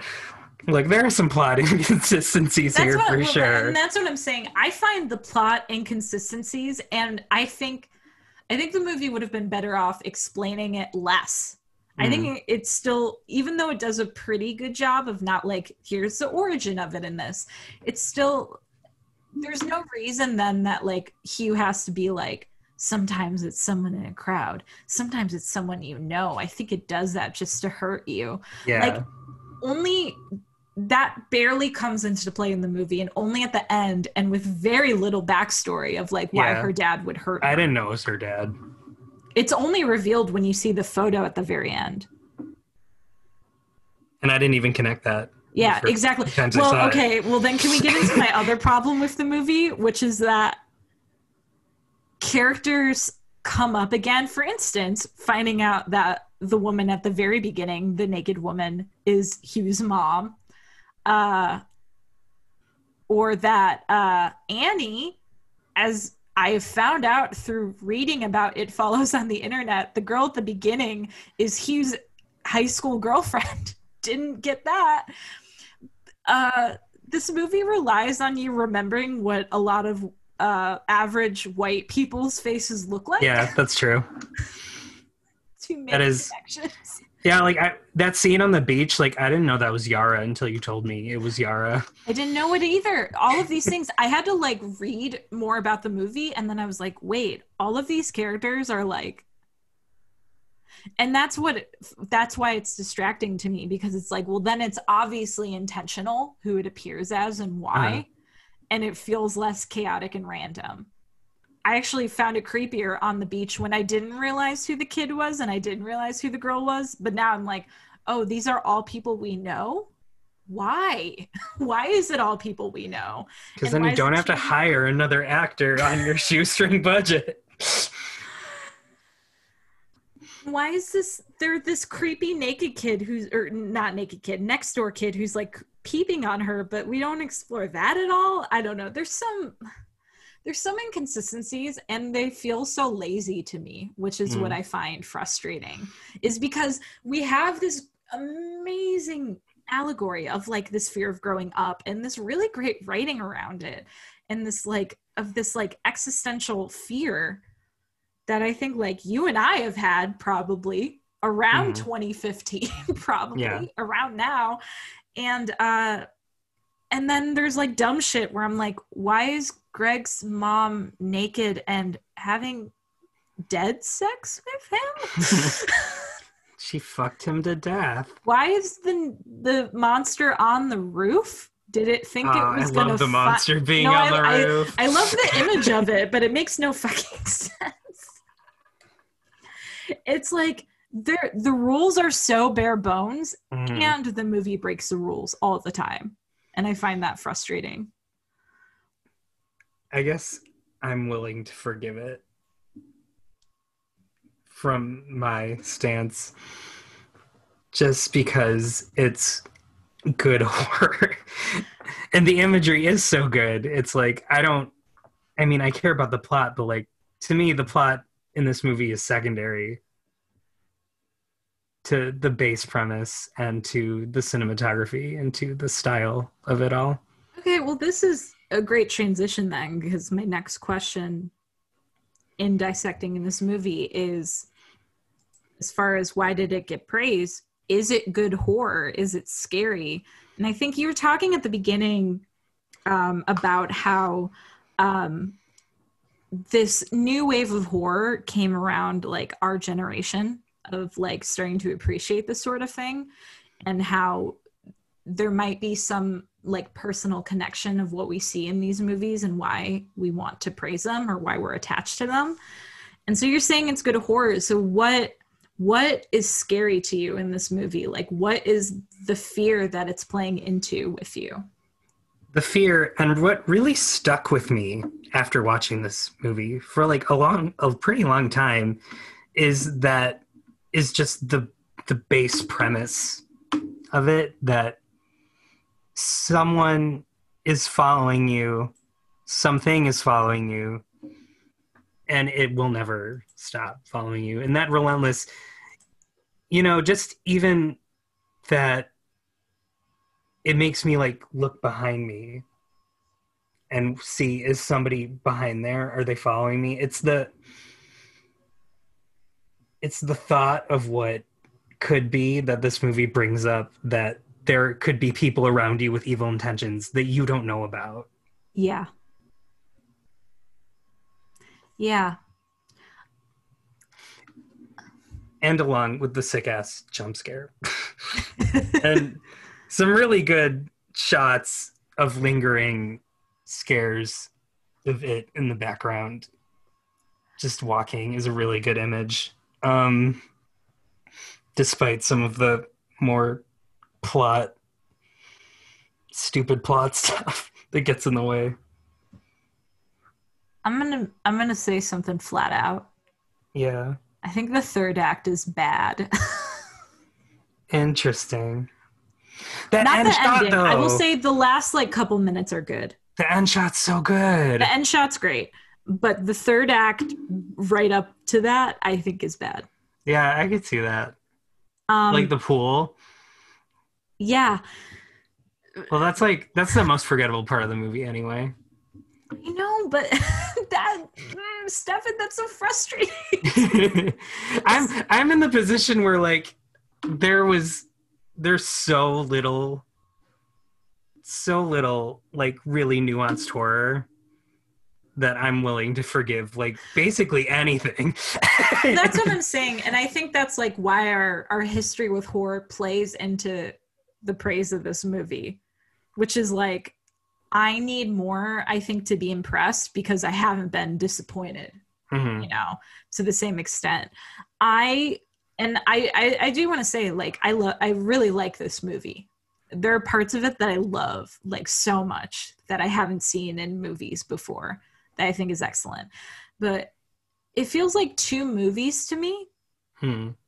And like it, it's like a horror movie and a coming of age movie and it feels like both elements are in both halves of the movie, but the first half is horror movie first, coming of Yeah. age second, and the second half is coming of age first, horror second. Especially because those fight scenes where it's invisible and they're fighting it, God, I wish that wasn't in the movie. It's so funny. I laugh every time I've seen it. Yeah. it looks like um the special effects in the movie Chronicle when they're like doing like telekinesis and it's just like this It reminded me of that really funny scene from Fight Club where he's fighting himself on the security cameras. yeah i i i don't find any of the like second half suspenseful except for like naked man on the roof that's creepy but it's like th- it's the whole tone of the movie goes from yeah this really horrifying premise. I agree with you. The premise of something it always it always following you with nothing but like nefarious intent is horrifying and very grounded in reality. Like it doesn't Yeah. have to be a monster.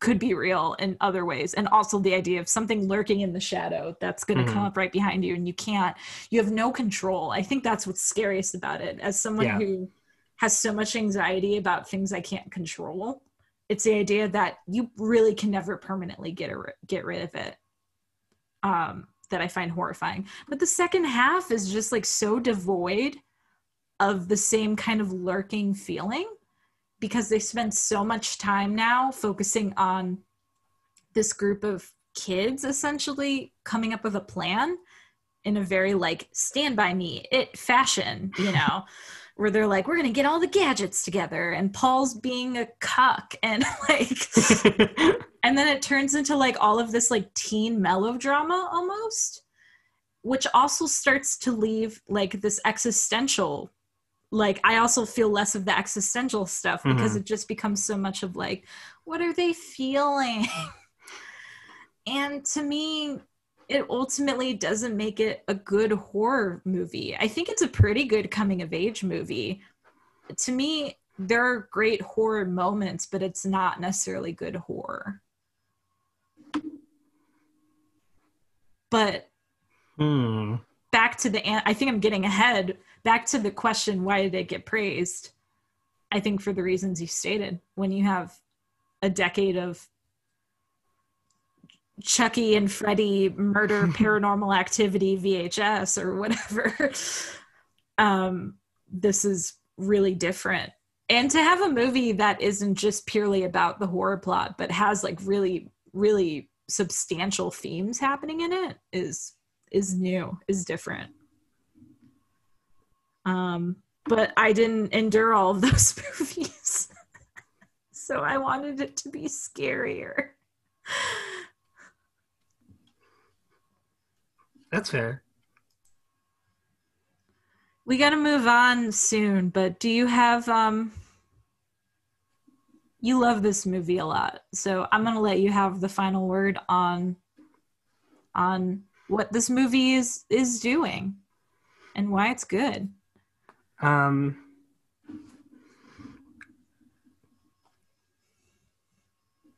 this movie for me came at a time maybe when I was losing faith in horror a little bit. It feels like something that really kind of reinvigorated my love of the genre. Not only because it was a scary movie, but because of how well done it really is from an artistic sense. Um, and that's kind of what really sells movies for me is not the overall plot necessarily. Like I'm willing to forgive stuff if it's interesting artistically and visually engaging and maybe a little over the top. That's just that's my jam. Um, really, with movies. i hear you i think It- it's, it, this movie feels like it was made for me. um, it is it is all the the tenets of stephen carlson and just oh god, guys, the shots. The this movie is so visually well done. i could bathe This- in it i could bathe in this movie I kind of want to see what the cinematographer has done after this. you gotta watch split I have seen Split, and it was okay. um, it wasn't nearly as impressive artistically as this movie was, but um, yeah, that's that's really why I love this movie. You know, And- I. Th- oh, go ahead. Go ahead. I'm just in general willing and horrid forgive plot in general. I don't even really think about plot usually. It's like The Ring. Like The Ring's about a fucking cursed videotape and a little girl fucking crawls out of your TV and kills you. Like what the fuck is that? Like and people that's a criticism about The Ring, a big one is like this is stupid, this would never happen. This is so over the top and out of nowhere. And yet the Ring's one of my favorite movies just because it's so unrelentingly scary to me and so atmospherically well done and a cut above the rest. And really, when I see elements of that, of the atmosphere, of the dread, of these well composed shots that are really purposeful, I, I attach onto that immediately. And I'm like, this is special. I need to I'm gonna love this probably for that reason. And I'm not willing to do it as much with other genres, but definitely in horror. I feel that. I don't think I disagree with like your feelings about the movie at all. I just think I'm willing to forgive the things because of what it does well as a movie. I just think it's like it's the horror element where I actually I just think we disagree about the horror element. Yeah, like and I, I, can think it doesn't that. come together for me in the end in the in a horror sense. But at the but I, I can forgive that because it's a good movie. Mm. But Whereas I guess those moments in the beginning are enough to tie me over. I wish they were for me. And part of me wishes I could see this in movie theater because I think it would tide me over more if I was in that kind of atmosphere. But watching at home, it's very easy for me to lose that feeling. Yeah, I totally understand your criticisms of it and can see that and acknowledge they're valid. Thank you. Thank you. Your uh, your love for this movie, uh, I love it. And I also love that we're not in complete agreement because this would be a boring podcast otherwise. Yeah. Fuck Um, you. We're never talking again. I'm gonna break this glass. Oh, don't. Um, all right, let's mull over this over an ad Mhm. break and we will give Cool. our final verdict. Uh, don't you just hate it when there's like he puts on a condom, but he fails to tell you that the condom only works 99% and the 1% are fucking deadly, deadly shape shifting monsters. Ugh. If only you had comprehensive sex education that would teach you all about you need to know about fornication. Well, for these reasons and many more, uh, I want to tell you about SIECUS, uh, which is Sex Ed for Social Change, uh, an organization that not only fights for nationwide comprehensive sexual education, but who views sexual education as a vehicle for social change. Uh, some of the amazing things that SIECUS does, it recognizes that good sexual and reproductive health is a human right. It advances comprehensive sexuality education as a means of building a foundation for long term culture shift that will positively impact all levels of society, particularly issues of gender and racial equal- equity, sexuality, sexual and reproductive health, consent, personal safety, and autonomy.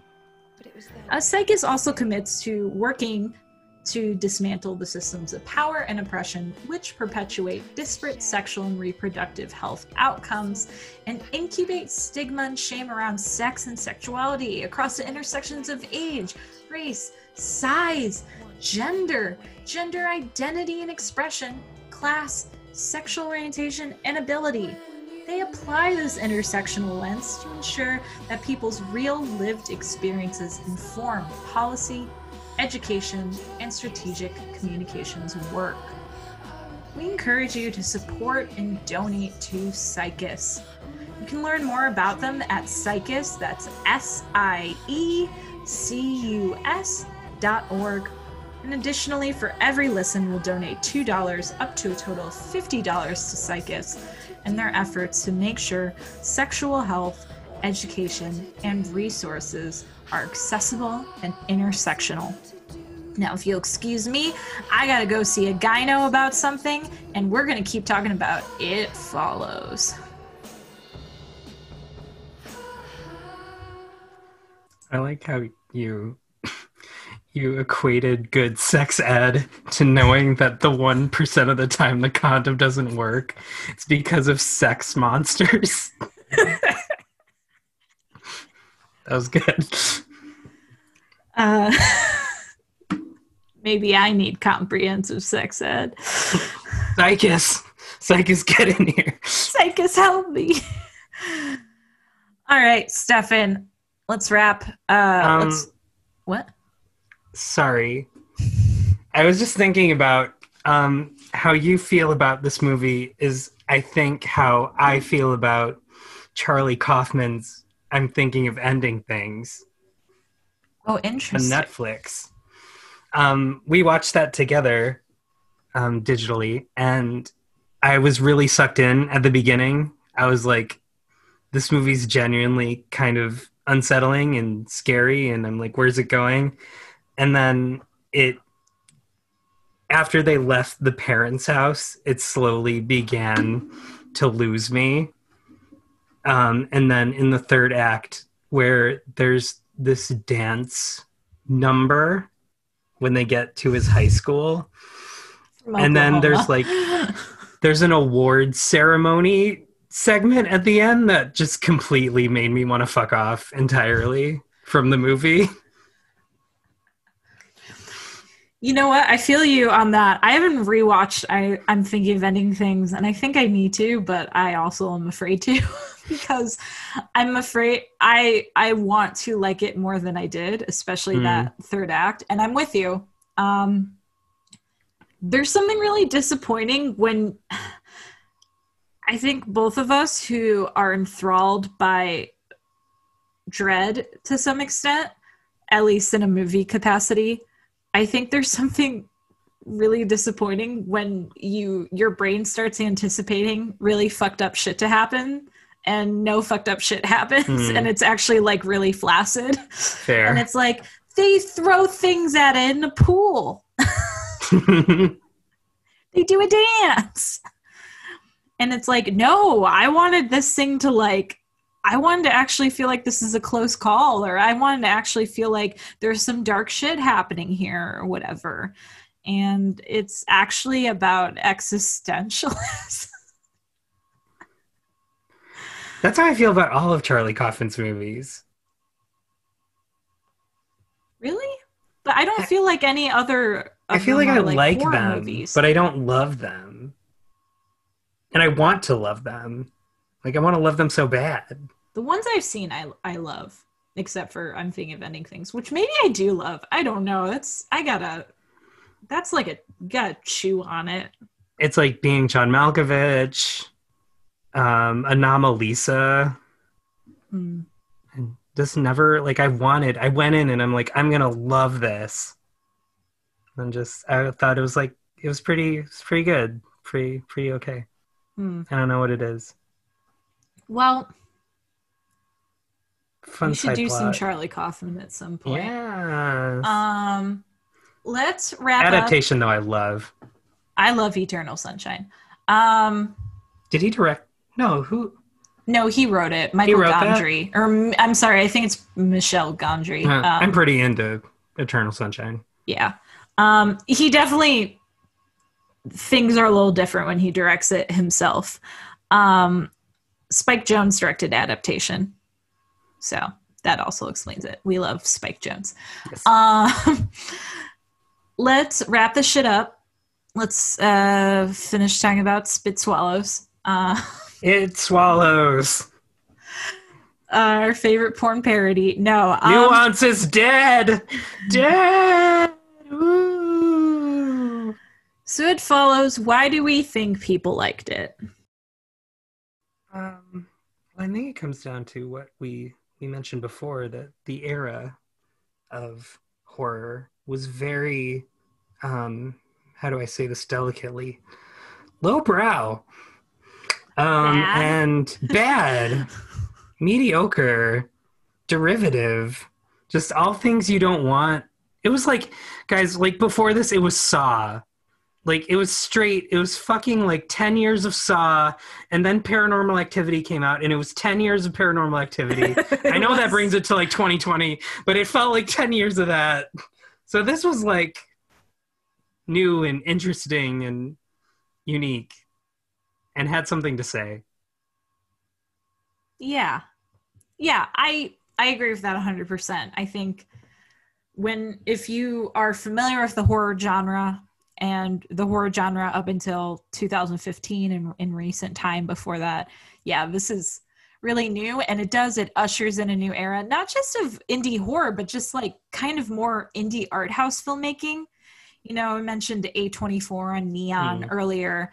Uh, those companies aren't known exclusively for distributing horror and thriller movies you know they're they're known for a whole bevy of those distribution companies are known exclusively for horror. I mean they've done a lot of like indie stuff. Neon did portrait of a lady on fire and parasite for example. And Um, A24 did Spring Breakers, one of our favorite movies ever. love spring breakers. But yeah so they're known for like investing and distributing. We've just kind of seen that uptick in the last five years just overall not just in horror but in every Mhm. genre of seeing like director visions actually get to like come alive and get to Yeah. see the audience um, in a way that like from 2010 to 2015 there were a lot of good movies but they were like by that set of Gen X heavy hitters, y- your Mhm. Tarantino's and your David Fincher's and your Darren Aronofsky's, and you know that's who you saw in the first half of the 2010s, and in the second half you get Barry Jenkins and you get Jordan Peele and you get Greta Gerwig and you get Ari Aster and all of these really fresh filmmakers who have the opportunity. They're not just making their movies but they're getting distributed to an audience and marketed in a way that's really smart. Um, and it follows us right at the beginning of that of that wave. But the weinstein company hey!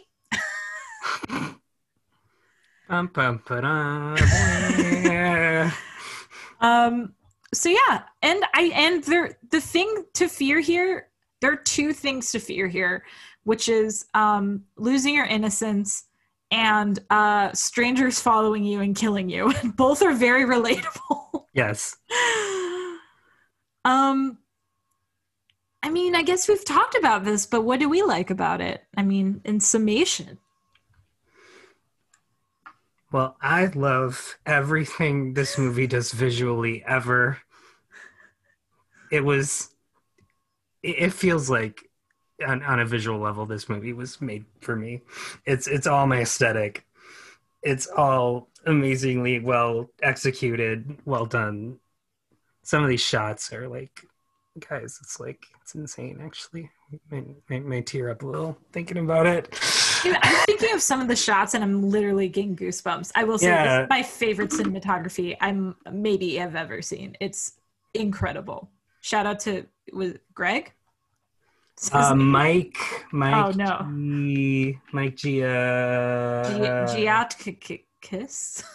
Mike Gioulakis. we we owe it to him. He does such a good job. We owe it to Yeah. him to remember his name. Mike Gioulakis. Shout out to you. You're a real one, man.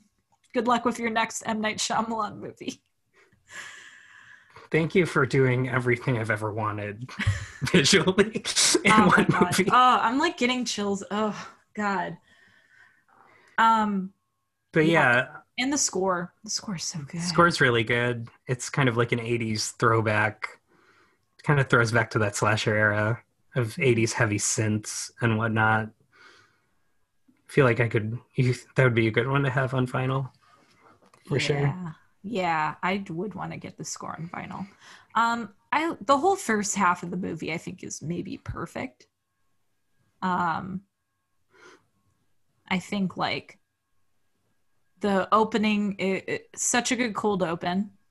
Um, the first sleepover when no one knows what Jay's necessarily talking about. Um, Mhm. and it's the first time she really notices that it's following her. Um, that the whole first half is really incredible, and with really great dialogue too, like her monologue about um, growing up and In the car. some of these passages from The Idiot, which we didn't even dissect that whole Dostoevsky Yeah. piece, but uh, some themes of death from that and accepting it. um, and I I think it's overall mm, exploration of this weird time when you want to grow up. I've I've never seen like that specific age where you're not in high school, but you're not really quite an adult yet. So you're not a girl, but like Not not, yet yet, a a woman. woman. Yeah, I've never seen that explored in such like a really realistic way where I'm like, yeah, like that's what people who are 19, who are 20 seem Yeah. like. Um, I guess that would be around the age when I saw this and yes. would find that really relatable. yeah, cuz I I turned 20 in 2015. These characters do feel relatable. They're very relatable. for sure. I mean, I I would make a I think it's really funny to say um I have a thought fart, but it is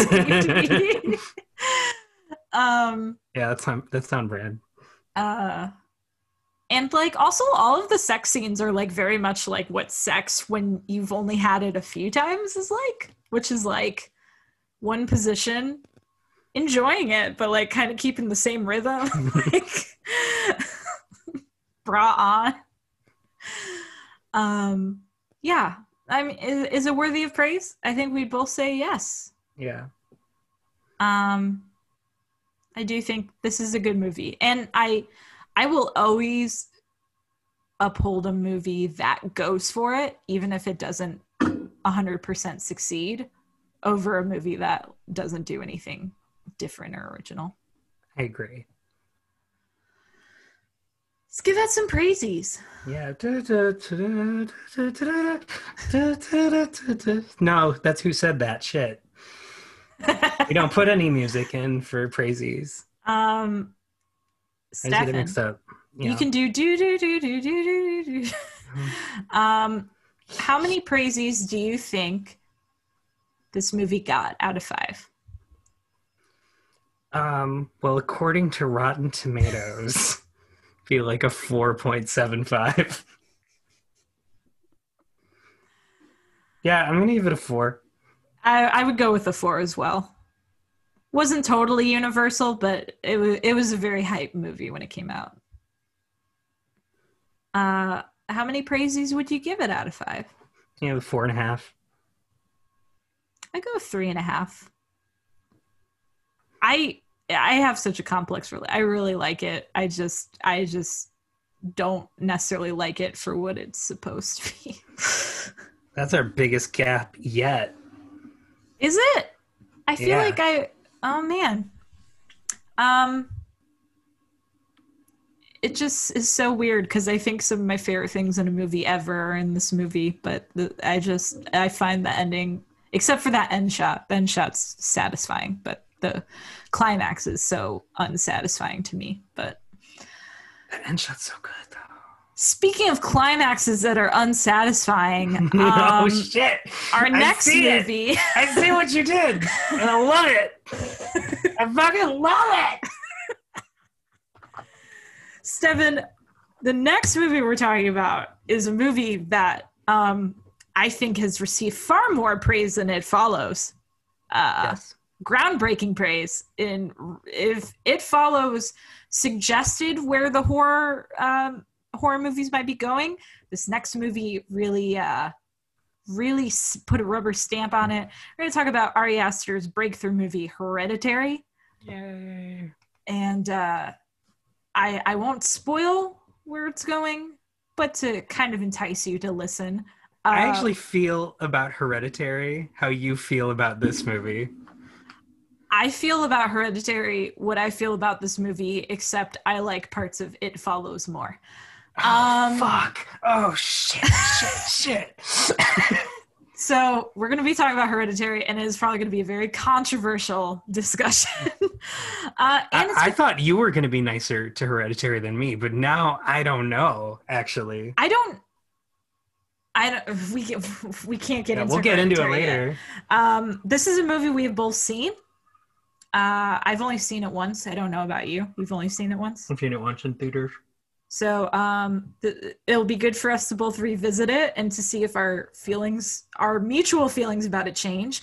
And we're going to be uh, joined by a guest, um, fro- also from our high school days. Mhm. Um, someone we cherish very much. But uh, you'll have to wait until the episode to find Yeah. out. Come see if it's you. Wouldn't that be weird? Um. So, uh, and then we'll have a ne- next week. We'll have a mini-sode that'll uh won't be a full episode, but uh we'll be having a different horror conversation. Uh, Yeah. because this is spooky October. So, Mm. uh, okay. until then, eat lots of Reese's pumpkins. Uh, make sure to look behind you frequently. Get some comprehensive sex ed wear a condom, and praise responsibly. Get, like, get like a pumpkin condom. Tis the season. Pumpkin flavored or pumpkin shaped? Either. Do do you do you babes? Uh, praise re- pr- praise praise it praise it 420 praise. I didn't want to tell you. All right. That my heart grows colder with each day.